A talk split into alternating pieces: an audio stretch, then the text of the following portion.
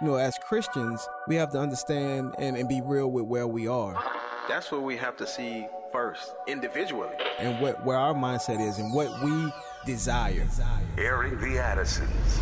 I think what God is really calling us back to, it's those individual personal revivals in our own lives where we're like, oh Lord, what have we done? We have minimized you. Promoting truth, wisdom, and empowerment. As the church, man, we should be on the forefront Yes. of making disciples, of indoctrination and godly things. If we don't train our kids, they will not be able to stand. Uh-oh. Uh oh. Good afternoon. This is Airing the Addisons here on American Family Radio. You are listening to Wednesdays with Will, and I'm the host, Will Addison. Uh, glad to be here today. We have a great show planned. Uh, we're going to be talking about fathers, fathers, um, you know, examining fatherlessness, um, the effects of it. I have a uh, guest who's lined up to come on, Brian Shannon. Brian Shannon. Now, I've had his brother Todd on a few times. Um, me and his brother Todd go back a few years um, doing ministry together, but uh, Brian is uh, Todd's older brother who's a, a pastor as well. And so we're going to talk about his book. He has a book out right now called uh, Missing Pillars. Missing Pillars. And so we're going to talk about that. But before we get to that, uh, in our second segment, I want to start off by just making an announcement again. You know, uh, the Marriage Family Life Conference is coming up this year. This is 2023. So uh, July 6th through the 8th, uh, be the Marriage Family Life Conference. If you need more information about the conference, go to marriagefamilylife.net, marriagefamilylife.net. All the information is there. You can register now. Uh, please register now because this is the early bird uh, uh, rate going. We have a code, uh, early bird 23. If you put that in, you'll get a discount. And so, marriagefamilylife.net, marriagefamilylife.net for the Marriage Family Life Conference. It's going to be a great time. You know, uh, each year God has blessed us, man. Uh, I was looking at some pictures and different things from 2018, 2019. I think these were 2019. And I was like, man, God has really shown himself to be faithful. You know, I see I see some people on there who still come to the conference uh, today, you know, even now. And so they, they've been to each and every one of them. Uh, it's just, a, it feels like family. Uh, it's a time of encouragement, empowerment. You know, there's a lot that's going on. And I believe God is using this conference uh, to encourage the body of Christ to stay in the fight. You know, uh, this year's theme is for his glory alone. And uh, we have some great speakers lined up. If you want to uh, see who the speakers are, you can go to marriagefamilylife.net and click on the speaker tab. Uh, and you can read their bios and you maybe feel familiar with some of the names. Uh, but it's going to be a, a great time. A great feature of the conference is our youth apologetics track for ages 4 to 17. Uh, we desire that this conference will be a family event. And so that you don't have to like find somewhere for your children to go, bring them along. And uh, they will be ministered to as well. Uh, we have a great team that's over at YAT. And uh, man, just some great testimonies come out of, you know, uh, of that with the children just saying how God has really taught them different things and how the teachers were so great. And, and so, man, it's just a, it's a good conference. And, and so uh, go to marriagefamilylife.net, marriagefamilylife.net. It'll be right here Tupelo, Mississippi at the Cadence Bank Arena. It's going to be a good time. And so now, um, one thing I want to do, and I, I've talked about this before, but just kind of setting up for our interview um, that's coming up. Psalm chapter 78. You know, um, I don't know how, like sometimes when, you, when you're reading the scriptures, um, there are certain things that God kind of, you know, uh, cause to stand out to you. And I don't remember when it was, but I remember coming across Psalm 78 and some of the things that were uh, said in Psalm 78. God just had me to stop and just kind of think about and meditate on what was said, you know. And um, there's a there's a lot that stood out to me in Psalm 78, and He just had me to go over it uh, again and again, uh, just to really look into the Scripture. But Psalm 78 is very instructive for Christ followers today, especially in the context of family, in the context of fathers and mothers, and how God has set it up that the gospel would be spread uh, through families, through families. And so I want to look again uh, at Psalm chapter 78, verses uh, 1 through 8. Psalm 78 is uh, titled, it's, it's a maskil of Asaph. Uh, a maskil is a con, uh, con, contemplative psalm, a psalm for teaching, a psalm of wisdom. And so it's a song that they would sing, it's a song that they would sing, but it's for teaching and for wisdom. And so it, it mentions that it's a maskil of Asaph. And who was Asaph? Asaph, he was a chief musician, a singer, a songwriter, a prophet. Uh, he is the ancestor of the sons of Asaph, one of the great family guilds of temple musicians. You, you see them uh, referenced throughout the scriptures. Beyond Asaph, his family, his lineage, you know, this is what they did. Uh, if you look uh, in Chronicles and different uh, different scriptures, Second Chronicles, First Chronicles, it, it talks about Asaph and the family of, of Asaph and what he did. And I, I, like for instance, I'll read First Chronicles chapter sixteen, verse four through five, then uh, thirty-seven through forty. Uh, he appointed some of the Levites as ministers before the ark of the Lord, even to celebrate and to thank and praise the Lord God of Israel.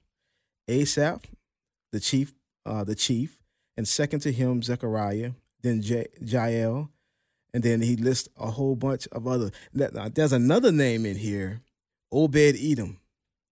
There's a great man. Do a, a study and a search on Obed Edom. It's a powerful, powerful story. Uh, Obed Edom was not an Israelite, but man, he would he found himself in position uh, right amongst the people of God, you know, uh, and and even his lineage, even though he was not an Israelite, uh, God used him and his family mightily because they became Yahweh worshipers. And man, it's just it's amazing, Obed Edom. But Asaph played loudly the cymbals, like so he was a he was a psalmist, he was a songwriter, he was a, a musician, uh, and it says so he left Asaph and his relatives there before the ark of the covenant of the Lord to minister before the ark continually as every day's work required. So it's amazing. This was his job. that he was a, a, musician and he was was to lead worship uh, before the ark of the Lord continually. Uh, his lineage consisted of singers, again, musicians, worshipers in Israel, and his songs were sung even in later generations. Even in later generations, you hear of Asaph's song. They go to Second Chronicles chapter 29, verse 30. It says, Moreover, King Hezekiah and the officials ordered the Levites to sing praises to the Lord with the words of David and Asaph, the seer. So they sang praises with joy and bowed down and worship. And so you see, see even later on, Asaph's songs, uh, they were sung, you know, by later generations. But in uh, Psalm 78, chapter 1, chapter 78, verse 1 through 4, Asaph starts off this psalm urging the people to listen, to give ear to what he is about to say. It says, Listen, O my people, to my instruction, incline your ears to the words of my mouth. So he's right off the top saying, Listen to what I'm going to say. Right? He's like, Pay attention to, to what I'm going to say uh, in this psalm. So uh, remember, remember, Asaph uh, wasn't only a songwriter and a musician, he was a prophet, he was a seer, highly esteemed um, among the people, and King David as well. So this is a psalm of wisdom, uh, psalm uh, so so great attentiveness should be taken to what is about to be said here. But Asaph also expresses here that he will not be saying anything to the people that's new, but things they have heard from their fathers. And that's isn't that a big portion of what we do you know, a lot of what we do is encouraging the body of Christ. I'm thinking about pastors and, and teachers. A lot of it is encouraging the body of Christ in things that they, they already know. But we need that encouragement. We need that, you know, that push, like, remember this. So Asaph is saying, I'm not going to be saying things that are, are, are new, but things that you have heard already. So I will open my mouth in a parable. I will utter dark sayings of old which we have heard and known, and our fathers have told us. We will not conceal them from their children, but tell to the generation to come the praises of the Lord. So he's going to not say anything new. He's going to remind them of some things. Man, how powerful is that? Because we all need those reminders. Some of the best sermons I've heard were not just a new revelation and things like that, but it's a reminder of something that the Lord had already said, that He had already confirmed through His word, and that God used this person to remind me of that word. It's just a powerful thing. And this is what Asaph uh, is getting ready to do here. Uh, many times in Israel's history, the fathers were charged to put into remembrance what the Lord had done on their behalf, that they would always put their trust and hope in God. So he would always do that, like uh, bring the people back to remember what he had done. Remember this, remember that, so that they will put their trust in God. So Asaph is carrying this mantle of passing down God's goodness to the people and is encouraging uh, them to keep the generational blessings going. Now, this is something as parents, as grandparents, as mothers and fathers, we have to do ongoingly. And specifically, we're going to talk about fathers. Fathers are to instruct and to teach uh, their children or to, to wash their wives with the water of the word. We have a spiritual responsibility as men, right? We have a spiritual responsibility as men, and we cannot uh, shirk those responsibilities. You know, something that Spurgeon said, he said, the more of parental teaching, the better. The more of parental teaching, the better. Ministers and Sabbath school teachers are, were never meant to be substitutes for mother's tears and father's prayers. And I've read that quote before. It's the mother and the father. God has uh, joined together that the children will be instructed right in the home. I was talking to someone yesterday, and and, and she was telling me about some things she's doing with her daughter and, and discipling her. And I was like, man, isn't that awesome how God has set this thing up? God has set this thing up that the gospel will have its first mention in the home. Like our children should hear the gospel before even before they're uh, you know in church they should hear it in the home our little ones they should understand and, and know you know who jesus is who god is right god has set this up that the gospel would pass down generationally right in the home. And what the church is the church comes along the home as a supplement. The church comes along and reinforce what's already going on with the parents and the children. See, this is not the job of the church to disciple our children. While they have a, a, a really important role, you know, that's why you know I'm not really big on the, the youth groups and the children's churches and all that kind of stuff. If I'm not saying that those things are wrong, but sometimes we allow those to be the first uh, uh, uh, instructors and not the parents. Sometimes as, as, parents, we see that those type of things as drop offs for our children, so we can enjoy the services. No, but in the home, what should be happening already is a discipleship of our children. And the church comes alongside, right, and supplement and say yes and affirm what's going on already in the home. All right. And so in, in Psalm uh, 78, and I'm running out of time, right off the bat, it, there's three things that uh, Asaph does uh, put the people in remembrance of the praises of the Lord, that the people's posture come may come uh, that that there may be posture to uh, praise and adore God. He wants to make sure that they love God and that they are praising and adoring Him. God's strength. He put them in remembrance of God's strength. God is the God of strength and power, and by His mighty hand, He delivered them from their enemies. And they had to rem- they had to remember this, and also His wonderful works. God performed miracles on behalf of His ch- of His children, and so he put them in remembrance of these things. And not only did he do that, but he said, We're going to pass them down that the children may know, and that those who were not, not even born yet, that they would know. Generationally, this was the job of fathers to pass down these things to their children. We have a, a strong and powerful role to play as fathers. That's why the enemy fights against men so much. Because if you can cut off the head you have the body. And so the enemy understands that, but we as the church have not uh, understood it properly. And so we're going to talk about that when we come back. This is Airing Addison's here in American Family Radio. Be back right after this.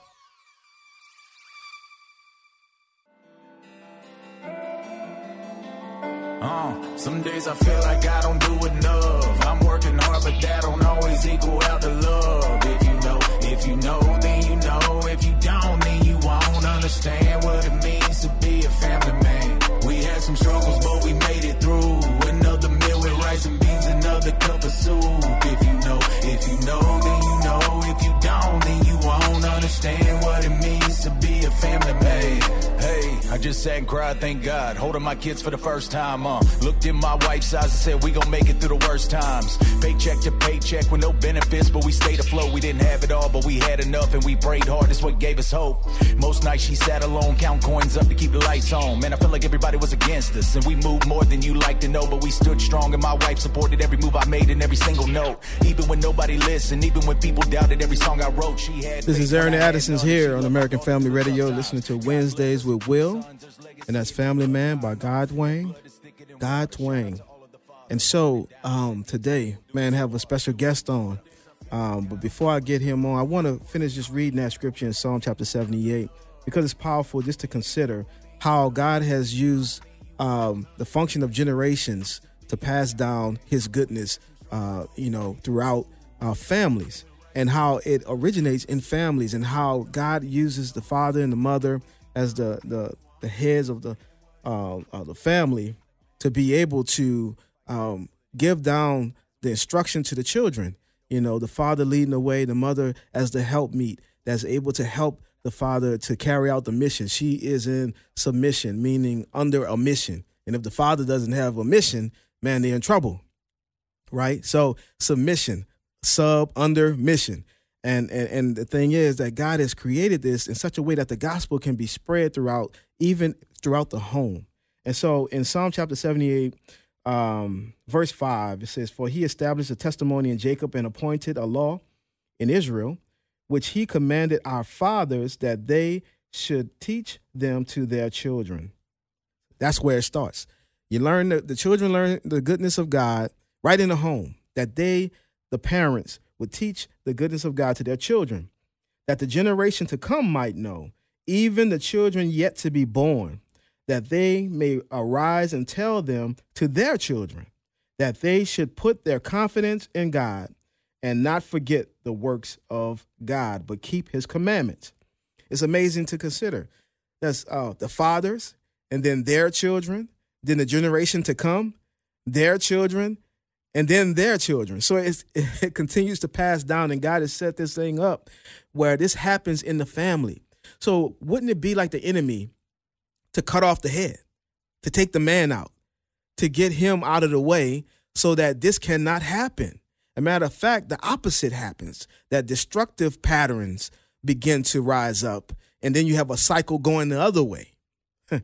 man, it's a diabolical plan. The enemy uh, is very strategic and has done a job. You know, I'm just thinking about America, here in America. And we're going to talk about that. My guest uh, today is Brian Shannon. He wrote a book called Missing Pillars. And Brian Shannon is an associate pastor on staff at Cornerstone Chapel in Leesburg, Virginia. He previously served as a public school educator for 20 years as both a teacher and a school administrator. He earned a BA in education from Coastal Carolina University and a master's in school leadership and administration from Cambridge College. He has worked as a youth advocate, mentor, and, and group home counselor, and he has been serving in church ministry for over 16 years as a worship leader, a youth pastor, evangelist, and teaching elder. He has been married to his wife, Tony, over 23 years, and they have two children. I want to go ahead and welcome my brother Brian Shannon. Welcome, man. Well, uh, I'm so glad to be here. Yeah, thank man. so much, uh, brother Will. Yes, yes, definitely. Uh, let, me, let, let, me let me say thank you so much for bringing me on, and I, am such a, a, huge fan of your wife and yourself and your, your, show and what you're doing in the culture, what you're doing for the body of Christ. Uh, so my hats off to you, and, and praise God for you.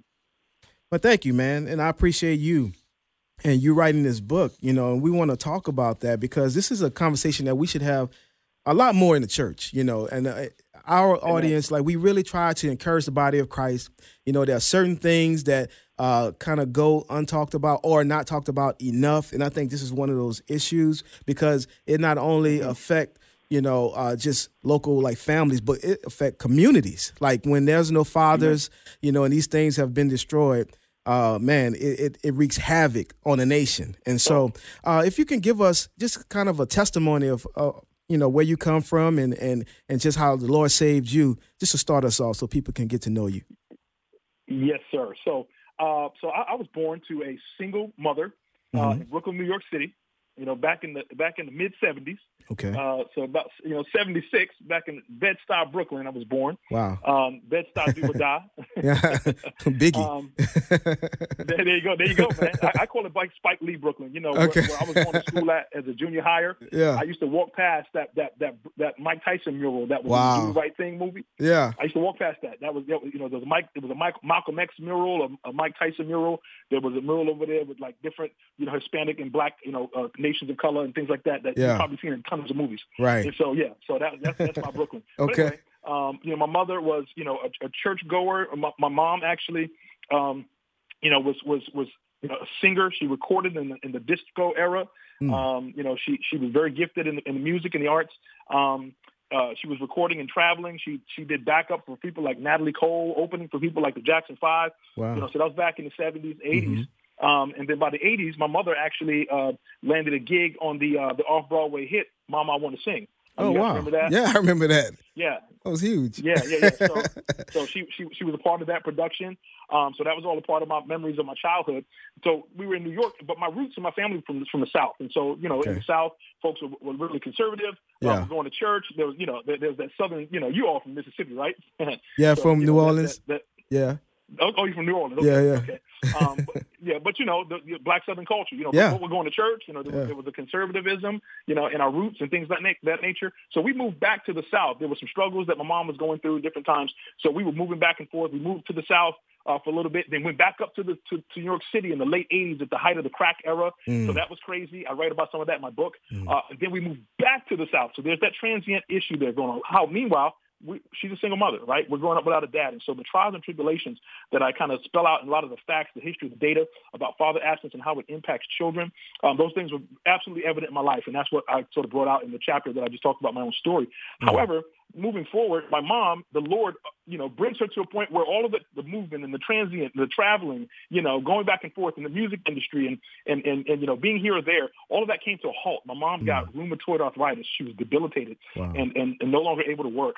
And so the Lord used that as a means to arrest her heart. My mother receives the gospel. She gets saved you know, just radically saved. Mm. Um, and then my, my brother, my sister, and I see that, right? And it made an impact on us, not right away, but we're like, whoa, what's this new thing? We, we definitely see there was something changed, right? Mm. You know, when God gets a hold and arrests the heart of a, of a sinner, you know, it changes, right? Amen. The heart of stone becomes the heart of flesh, and they Amen. love the things that they once hated. They love the, the, the, the God they once hated and, and, hate the sin they once loved. And mm. so that was my mom's testimony.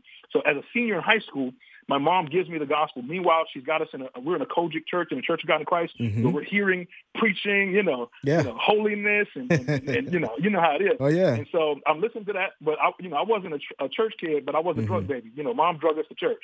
You know? I, I, wasn't a ch- church wasn't in me though. You know what I'm saying? You know, was, you know we was we were living in the hood. You know, I, I didn't want to go to church. You know, we want to party, play, right. and have fun. And you know, my brother and I were playing sports and in high school and so forth. And we're like, okay, whatever, what's this stuff? And so then the my, the gospel emanating from my mother's heart touches me. She gives mm. me the mm. gospel one night and says, son, Amen. you're a pretty good kid. You're not out selling drugs. You're not making babies as far as I know. And you're not doing all the things that I see going on. However, you're not good enough to stand before a holy God. Mm. And so my mom, Come my on, mom mama. gives me that gospel. and, and she was a praying woman. You know, she, and she Yeah. was an interse- in, in, intercessor. Yeah. And so uh, uh, there are many nights I heard my mother on her knees just crying out to the Lord. And so um, one day it, it arrests my heart. I'm just sitting with some buddies, just listening to some music, and I begin to my, my, my I break out in tears Mm. because the Holy Spirit arrests my heart and says that I need a relationship with God, and I, I was changed. And so that change that was initiated by God, it wasn't me seeking God because no one seeks God. We don't Mhm. seek after God. You know, we're sinners who love our sin. Mhm. And so the Lord arrests my heart, and then I bow the knee and say, God, I need you. I don't know Mm. how, I don't know what this means. I wasn't in a church service. I didn't respond to an altar call, but I, I gave my life to the Lord Jesus because I knew that much. And I told my Mm. mom about it. So later, you know, fast forward, my, my family gets saved. My brother gets saved his, in his testimony, which I kind of unpack a little bit in my book. My Mhm. sister, she gets saved. And then my mom passes away, right? So Mm. my faith, this new faith that I have, I'm going to college. I'm in college. My brother started college. I had already started a year of college. My mom passes away and life begins, right? Mm. I'm, I'm on this journey of life, Yeah. getting to know the Lord. Um, and so that's my, my, my story in a nutshell. I got wow. married, you know, been married for going 24 years, 24 years, um, you know, two children, you know, went to college, you know, finished grad, undergrad, went to graduate school, began a teaching career in education, but, the, but ministry was really what the Lord was calling me to. So Amen. ultimately I'm here in full-time ministry as a pastor, um, in, in the Maryland, DC area, Virginia. Wow. That's awesome, man. So, you know, you have, uh, just thinking about your story, what you just said, you've been personally touched by the father is- issue, the fatherless uh, issue. And so, yes, you know, is that the reason or the motivation, uh, that one of the motivations for you writing this book? Because I consider uh, this issue a root issue that other things mm. come, you know, as a result of this, of, of fatherlessness. You know, what was the motivation uh, for you writing this book? What, what, what, what was God doing in your heart? Man, man, praise God. Thank, that's an excellent question. So, uh, one, it was pain, mm. right? Growing up without a dad was painful. You know what I'm saying? And that yeah. pain manifests itself in different ways. For young women, it manifests itself in relationship pain. And young men, it manifests itself in pain that translates to anger and things like that and, and questions. And I'm questioning God. But mm. so God arrests my heart. And that pain is still there on some level because I'm figuring life out. And I'm like, where's my father? Right. Mm. And so uh, the church, my, the thesis of my book is actually that the church was the, the, next phase of my life. The church that we were raised in, mm-hmm. um, you know, taught us. You know, I saw men, men of God, my pastors, mm. begin to, to demonstrate manhood. They begin to teach us the word of God.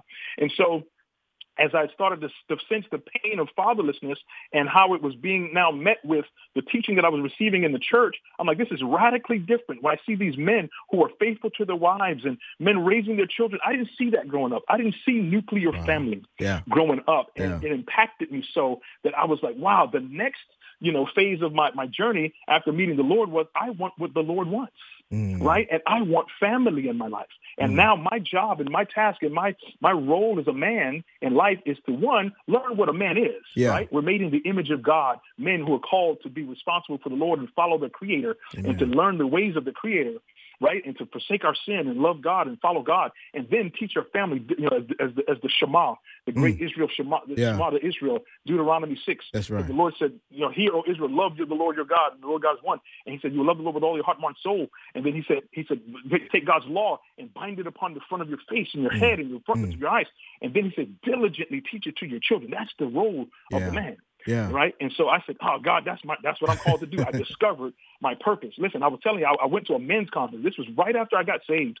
I, w- I went to a men's conference and I heard a message uh, uh, from a pastor and in this message, he was talking about how men have this problem in our life and our day. And even back then, you know, because fatherhood, the father absence issue, which I hope we'll get into some of the data and history that I kind of spell out in the book. Mm. But the father absence issue has, has been a thing in the black community and our nation, yeah. you know, going like like like burgeoning from the like late 50s to 60s. Mm-hmm. It started, we started seeing some things, and then it was codified with the Moynihan report. We'll mm-hmm. talk a mm-hmm. little bit about that, you know, to kind of mention it. And then moving beyond that, we started, we saw the pathology of it grow and expand from the 60s to the 80s.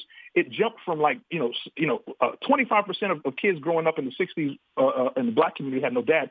To 80 to 1985, it was 75%. Yeah, and that was just a 20 year span, two yeah. decades, man. And so what was it? And so anyway, uh, as we see that, I'm saying to myself, um, you know, this is a problem. I grew up in it. I experienced it. And so the, the data is this. Uh, President Barack Obama said this, which was simply an echo of all the data and the research that's out there. Mm-hmm. And I, mm-hmm. I, codified it in the book. But uh, six kids growing up without dad, five times more likely to be poor. Mm. That was true of me. Mm-hmm nine times more likely to have problems in school or not graduate. I did graduate by the grace of God, but it was true of me mm. that I had problems in school because I had lack of structure, lack of discipline, lack of reinforcement at home, lack of follow-up, lack of accountability. All right. 20 times more likely to be in prison. I saw that growing up in yeah. the crack era yeah. in, in, in, New York City in the 80s. And then that same crack uh, epidemic was still the issue in, in black communities, even in the South when we went there. I saw people, I saw the people mm. that I grew up with, guys that I grew up with, prison, murder, death, drugs became the cycle in the pathology. Wow. And I said, okay, here's the deal. Why did God spare me? How did I make it out? And I said, God, it was your church. Wow. It was the gospel. Amen.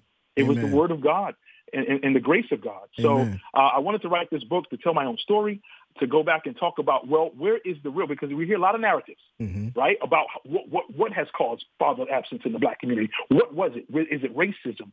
You know, is it is it you know this or that? Yeah. Um, and no, it, it, it, and I would contend, my contention, it's not racism. Mm-hmm. It's not historical, you know, systemic racism. It's not slavery or Jim Crow. Mm-hmm. Um, it was something else, okay. right? And so because, and we'll get into that. So I don't want to get ahead of myself. No, that's that, that's uh, good, man. Because I do want to get into some of those uh, stats and stuff like that. You know, I'm just looking at this. That 75 percent of all inmates grew up without a father, and I'm thinking about what's going on on the streets now you know, I know in my hometown, New Orleans, I, I hear and I watch the news and I see what's going on. It is it's the, the they're getting younger and younger, the ones carrying out these these crimes, yeah. you know. And so I want to talk to you. What are some of the effects of fatherlessness? And you kind of mentioned some of those things, but because you have mm-hmm. a, a, chapter talking about why, basically, why fathers matter, like what they bring to the table. Yeah. You know. So yes. what do fathers bring to the table, and when it, when it's not there, what happens to the community and to the family? Excellent question. Excellent question. So what? So what? Here's what fathers bring to the table, right? Fathers bring that that that accountability, teaching, right, and and reinforcement of character. Mm-hmm. Okay, and so in a nutshell, that's kind of what I get into in that in that in that chapter. So accountability, teaching, and reinforcement of character. Yes, fathers are their job is to teach. What does the scripture say? You know, parents, uh, mothers, fathers, teach your children, raise your children in the fear and admonition of the Lord. Raise them in the way, as the proverb says, that the way that they should go, mm. so that when they're old, they do not depart from it. Deuteronomy 6.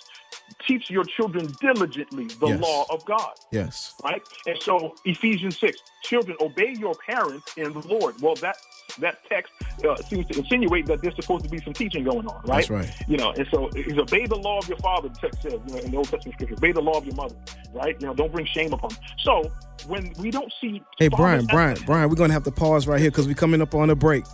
So we're gonna pick up right right here. This is Aaron Addison's here on American Family Radio. Stick with us, we'll be right back.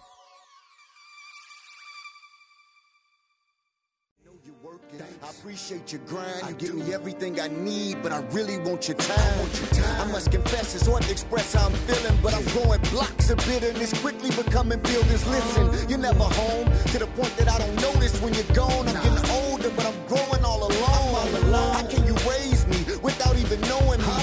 Everything I do is just to get you to notice me. This is Aaron Addison's here on American Family Radio, Wednesdays with Will, and I want to get right back into it with my brother Brian Shannon. We're talking about his book, Missing Pillars. And Brian, go ahead with where you were going, man, before the break uh, hit us. Yeah, yeah, yeah. So one of the things I was talking about was how, uh, again, the father. What, what, do fathers bring to the table, right? Mm-hmm. Um, so we talk about uh, accountability, structure, teaching. Um, one of the things that the, the data suggests, and some my, in my research, uh, studies show that children with fathers in the home perform better in school, uh, particularly where there's regimen, expectation, structure, and accountability. Now, a, a mother can do that, right? Yeah. However, when you have the reinforcement of a father, yeah. and, and, and one study even showed, the study revealed that children in schools uh, who were without dads struggled more to listen to teachers, children who were without dads are are five to nine times more likely to be identified on the ADHD uh, uh, spectrum, mm. right, and to be medicalized, wow. right, in the school system, yeah. and have IEPs. And so, uh, you know, even you know, ten times more likely than the average kid. And so, uh, all those things sort of resonate right back to the, the data that you know suggests that fathers secure, you know, that that that stability right, of, of the emotional development of a child, yeah. the emotional development of, of young men, right? It helps. Like, listen, one, one of the things I, I spent time as a, as a school administrator for 15 years, you know, six, six, seven years beyond that, I was teaching. Uh, so 20 something years in the school system and even more time than that in the group home. And, and I was a youth advocate mentor, right? But uh, you know, when we see kids who who don't know how to regulate emotion, they're angry. As mm. I said, one of the things that pain translates to in black men is anger. Mm. I'm hurt. I'm pain. I'm in pain because of my father absent, you know, environment, and there's these women around me telling me what to do, and I don't mm. like it because I'm a little I'm a little embryonic man that doesn't like female overly female environments and leadership. Right? Mm. It's not in me. I don't like that. And so I, I, I buck against it. I, was so I love those women. I, you know, they, they can speak to me. I love my mom and grandmama, but I hate their leadership because that doesn't reflect the, the, the leadership that I as a man need to glean from to understand who I am. And wow. so boys are often fighting and then they get into gangs. Remember with the uh, his with rapper Tupac, he was quoted as saying, "Man, I know for a fact that had I had a dad, I'd have some discipline and more confidence." Wow. Yeah. Tupac yeah. was quoted as saying that. Wow. You know, well, it, it's crazy, but we, we know it. Let me let me let me ask you this because uh, right where you're going, you kind of touched on this before. Um, so this is the most I would consider the most fatherless generation in history. All right. Uh, and yes, uh, So, like 51% of all children in America right now are born out of wedlock. 75% of all inmates grew up without a father. 63% of all youth suicides come from fatherless homes. Uh, we also know in the Yes, black sir. in the black context, black America, well over 70% are going to be born into a Mm-hmm. single parent home, and it's mainly fatherless homes. Man, so how did we get here? Like, how did this Man. happen? Was it the welfare state? What is? Was it? Some people say it's racism. Like, how do you get to these numbers? So, so man, that is the the the, the, the crux of the of the conversation, right? How do we get here? Um, because you know, there's there's so many narratives out there, false narratives, and if we don't really, and here's my thing, Will, if we don't get at the root of the issue, Mm-hmm. we won't be honest about the solution either. Yeah, yeah. we, we won't be honest about it. So, so, so here's my thing. The thesis of my book is this: that father absence phenomenon and pathology really only emerged, really emerged within the last 65 years. Uh, historical data suggests that black homes coming right out of slavery through Jim Crow and, and pre-civil rights. So, you know, the black home is my is my thesis of my book. You know, but you know, like you mentioned, 70, 70, 70 to 75 percent of black kids grow up with dads, 60 percent of Native Americans, 50 percent of Hispanics, and 30 percent of whites, which is about 50 percent of our nation, um, Yes. as you mentioned. Some some some some studies say third of the nation, but I think that has grown to 50 percent. Uh, but the data suggests that you know even um, you know through uh, uh, uh, Jim Crow and pre-civil rights, before civil rights, the data suggests that America's uh, most oppressive, most racist period, racist period of time towards blacks, the level at which the nuclear family thrived, eh, rivaled, and in some cases surpassed that of the rest of America. You know, we, we are a, like black people were a historically conservative group of people. Subsequently, my contention, as you mentioned, is that it does not follow that systemic racism, slavery, and Jim Crow are the cause of the crisis father absence that we see in the black community. Uh, because when you know when we saw those things happening, we were doing much better. isn't that isn't that Wow. interesting? Yeah. Robert Woodson. I don't know if you're familiar with Robert Woodson's work. He's the founder of the Woodson Center. Okay. Lived through civil rights. He said when America was quote when America was at its worst, blacks were at their best. Wow. They barred us from white schools, so we built schools that literally closed the literacy gap. We built schools that closed the literacy gap between children of freed slaves and whites.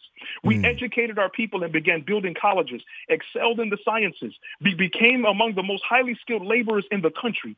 From the 1920s to the 1950s, economist Thomas Sowell writes that blacks experienced the sharpest decline in poverty on record, going from 87% to 47% poverty in our country. Wow. By the 50s, there were predominantly black schools in D.C. and around the country that were outperforming predominantly white schools. How is that, Will? So then what happened? So then the, the late economics professor Walter Williams said mm-hmm. the welfare state did to the black community what Jim Crow, slavery, and the harshest racism couldn't do, and that was to destroy the black nuclear family by hmm. incentivizing incentivizing fathers out of the home. Daniel Patrick Moynihan, who was the Secretary of Labor mm-hmm. under Lyndon B. Johnson's administration, wrote the famous Moynihan Report Yeah. by 1965.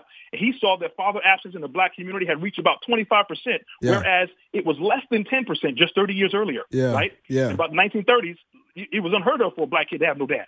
Right. Right? That's crazy. Right. Robert Woodson codified in his in his in his works that right out of slavery they did uh, uh, censuses of, of, of, of, slave plantations right out of slavery, the emancipation of slavery, and 85 percent, 80 to 85 percent of the of the of the families on slave uh, uh, plantations and coming out of slave plantations had a nuclear family, and it was a dad there. So that's right out of slavery. So it doesn't follow that we're going to point to that because it, why did it take over 100 years for that Right. to take effect? Wow. You know what I'm saying? Wow, And, and- so by 1980, go ahead. Go ahead. Now you mentioned Moynihan, it seemed like he was highly criticized for doing what he did. He was shining the light on what was coming down the line, but it seemed like people were like uh, didn't want to uh, accept what he was saying. You know, and it, it's amazing. It's it's amazing. So you gotta you gotta wonder why not. Like, so someone is sounding the alarm and saying this is what's going on. You know, and they seem like they would point to him as being, oh, that's that's racism. You know, and it's That's like racism. They, they said he was blaming the victim. That's crazy. Actually what a lot of the leftist narrative is today, that if you're anybody who sheds any light on any of the problems or issues or ways that the black community needs to improve the social ills going on, you're blaming the victim and you're racist or, or oppressor sympathizer. Wow. Wow. Man, so we can point back to the welfare state. We can point back to, you know, the homes being destroyed because of, Yep. you know, incentivizing men not being in the home. Wow. Absolutely. And so- I'll tell you what. And go I'm ahead. A fan, I'm a fan, and I'm sorry not to cut you off. I'm a fan of, of, of, of and, and, a, and, a, and a firm believer that we, you know, it, it is hard to point to just one thing, mm-hmm. right? That is the yeah. sole reason for a particular problem. Right. However, it, it is one of the major things. One right? of the major we can look things, at it economically, yeah. socially. One of the major things, and and because we can look at the timeline of, of its impact, and mm-hmm. we can mm-hmm. look at the the direct impact. However, the sexual revolution. That's another one. That's a huge one. 70s, uh, yeah, and yep, I wanted to ask you about what? that. Guess what? It, it, you know, it was look, look at how Satan, who who was the mastermind, the mm-hmm. prince of the power of the air, right? The god of this world, who was behind that. Everybody playing checkers, he playing chess. Right. Look at what he does. He says, okay, let's incentivize men not to be there, right? Give give the woman a check. And then he says, let the women be infused with feminism and uh, sexual revolutionized thinking. Wow. Get away from that Bible. And let's now tell them that they have to be as sexually expressive as men in the culture and that they need to have pride in being sexualized and that they need to get rid of the shame and get rid of the social ostracization that is associated with biblical Christianity. Right. Mm. And now you have that that's fueling men leaving. And now you have more women making more babies. And what happened? 20 years. You went from 25% to 85 percent. Wow. Now, so taking another step, let's talk about uh, the the confusion that's going on right now. Like the oh, sexually confused. Talk about it. Let's let's talk about that. So, how has fatherlessness played in uh, to that? Because now we have the rise of you know gender confusion and you know identity crisis. You know, for sexually speaking, how has fatherlessness played into into that? Oh my goodness. Well, here's the thing. So when, when, now you got a sexualized culture, right? A sexualized right. culture where there's no sexual shame. We cast off restraint, and then you infuse ideology that says let's undermine the nuclear family at all costs. Mm. Let's make a man something other other than what it is. Right. Let's let's right. let's, let's let's make you let let's let's confuse identity right. so that you have no clue what a man is. You won't even get to what a father is. You mm. will undermine the Bible. You will say that it is white supremacy. Right. Right. Because let's, let's infuse that idea so that the enemy, so that Satan keeps you away from truth, mm. and so that now the family continues to suffer and disintegrate, and it will never find its solution outside of the gospel. Wow! And you can see the strategic plan of the enemy. Like it's it's it's all laid out. Like you can see, you know, if you can get uh, the man out of the way, and if you can get yes, the men confused and, and just uh, children confused, you know, what they are, who they are, man, you you have them, you know, and, we, and that's what we're seeing right now being manifested. Like this stuff has been years coming, you know, this hasn't happened yeah. overnight, but we're we're seeing now the manifestations of of a lot of this stuff that that's been going on. And so the question, I, I feel like the question now has to be pointed at the church. So what do we yes, do? Sir. How do we get, you know, a hold of this thing? So, so listen, I'm, I'm gonna give you that, and let me take one minute to just give you this other added uh, uh, uh, uh, element okay. that works against the, the, the, family. Okay. It's the woke ideology. Ah, yes. You guys know that. And so here's what woke ideology does to the black community.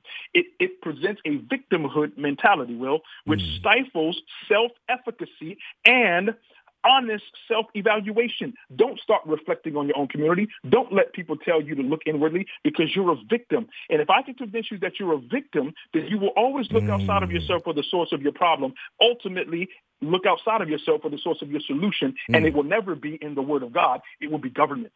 Wow. Because wow. they tell you that's why you need to keep voting for us, the party who's championing social justice. Mm. And so that's why 95% of the church votes Democrat. Mm. right? Because that seed has been planted by the yeah. Marxist communist roots of liberal, uh, black liberation theology yeah. and, and, and, and, the, and, the, civil rights movement, which actually was co-opted by the Communist Party, which people don't understand, and Marxism. And mm-hmm. all of those ideas, the propaganda is designed to keep black people stuck in uh, uh, uh, relegated to that particular way of thinking. Wow. So how do we get to what? What is the church's job? Because it, it was the church. It was the church for you. You mentioned in, in the beginning yes, that you saw. Listen, listen, my Go ahead. Yep. Yeah, no, no, no. I'm sorry. I'm getting excited because this is my topic. Man. You know, you getting man right in the book. No, go ahead. About, no, no, no. So and so and so I had my, my pastors who were black men, right? I grew mm-hmm. up in a mm-hmm. black church, mm-hmm. and not one of them told me I was a victim. No mm. pastor ever told me that I was oppressed. They did not tell me to blame white people. You know what they told me, Will? They told me focus on the nuclear family, be a man who marries and raises his children. If a man doesn't work, he doesn't he, he shouldn't eat. If mm. a man is not taking care of his own home, he's worse than an infidel. He said, let him who steal no more, let him work with his own hands that he may have to give something to him who needs. Yeah. And I learned those principles in the church. I learned that if you need, you need to be a good financial steward, man. Mm. You, you, can get a house anywhere you want. I, listen, I was a three-time homeowner. You know what I'm saying? Mm-hmm. A credit score that's, that's that's excellent. Yeah. You know what I'm saying? Yeah. Simply because of the principles of the Word of God, people teaching me. I made my mistakes. Don't yeah. get wrong. Don't get yeah. twisted. I made my my mistakes. But listen, I had a, a, a roadmap that was given to me by the Word of God yeah. and men who were responsible. And they showed. I had a pastor who was a financial steward, and he and he taught it. He drove he drove it home, and I said, man, I learned from that. And I'm gonna tell you what, what I learned was an invaluable lesson right? The church taught me straight from the Word of God. And so it has to be that we increase, we have to increase conversation. We have to preach sound doctrine and disciple. It starts with discipleship. Discipleship that, that, that is an extension from the gospel preaching, the discipleship that teaches people the life-giving principles of the Word of God, mm-hmm. teaches sanctification and holiness. But with sanctification and holiness come common sense, Will. come common sense. That's common good. Sense ain't got nothing to do with your color. no, that's good, man. And so, you know, Christians listening right now, you know, hearing this conversation and saying like, man, I yeah, I see all those problems. We, I mean, it's it's on blast. We see it in our even in our neighborhoods on the news. We we see what's going on. So if I'm a if I'm a pastor, if I'm leading the church, what do I start? Like, how do I start having these conversations? Do I do programs talking about this? Do I just preach, yes. you know, on this topic? Like, what would you say? All of the above, Will. Okay. And so it, it, it's number one, strong preaching and teaching from the pulpit, and then discipleship, strong Bible studies, strong, mm. strong community. You know, have put put put fatherhood symposiums and fatherhood, you know, uh, uh, uh, conferences on. You know, get a bunch of young kids together. You know, mentor. Men were yeah. there, there, were men who were. I mean, I had a, a couple in the church. I mean, this man, him and his wife just walked alongside me. Man, he wow. came alongside me for my, my my high school prom. You know, he he he he gave me his car. It was a brand new Toyota Camry. And if you know anything about the Camry in the '90s, man, it was popping. It was on and popping. He he gave me his Camry to take to take my date to the prom on prom night. Man, he I mean, this man was my, one of my best men at my wedding, alongside my brother. He's the best man at my wedding. When I had my first child, he, he you know, and, and, my child went to kindergarten, man, he was buying my kids art online. And these were people wow. that walked with me through life, yeah. you know, who didn't just give up. They just like, listen, let, I'm to walk. And then I learned from them. I saw them. I saw family. And so we got to get kids who we having com- candid conversations, mm. teaching them the principles, showing them by living and demonstrating their life by example, right? And then, you know, implanting and, and, and planting seeds in life. I mean, you may, out, out of five or six kids, you may reach one, one or two, right? Mm-hmm. But they're going to see that they, that they have a blueprint to follow because we learn by what we catch more than oftentimes what we teach, what we taught. Well, let's do this, man. The the book is called Missing Pillars. We're running at the end of the show. How can people contact you or get the book uh, real quick? So get the book, go to bookbaby.com. That's book, B O O K, baby, B A B Y.com. Uh, and you can type in Missing Pillars. If you did a search for Missing Pillars, Brian K. Shannon on on uh, you know Google any search engine, it's going to come up. But it's at Book Baby, the bookshop, right? And that's where it's at, and you can get it there. Um, you can contact me at missingpillars at gmail.com, missingpillars at gmail.com. Um, but yeah, Missing Pillars, Black Father Absent. You just type that search in, it'll take you to my bookstore. You get it. All right, that's it for today. God bless.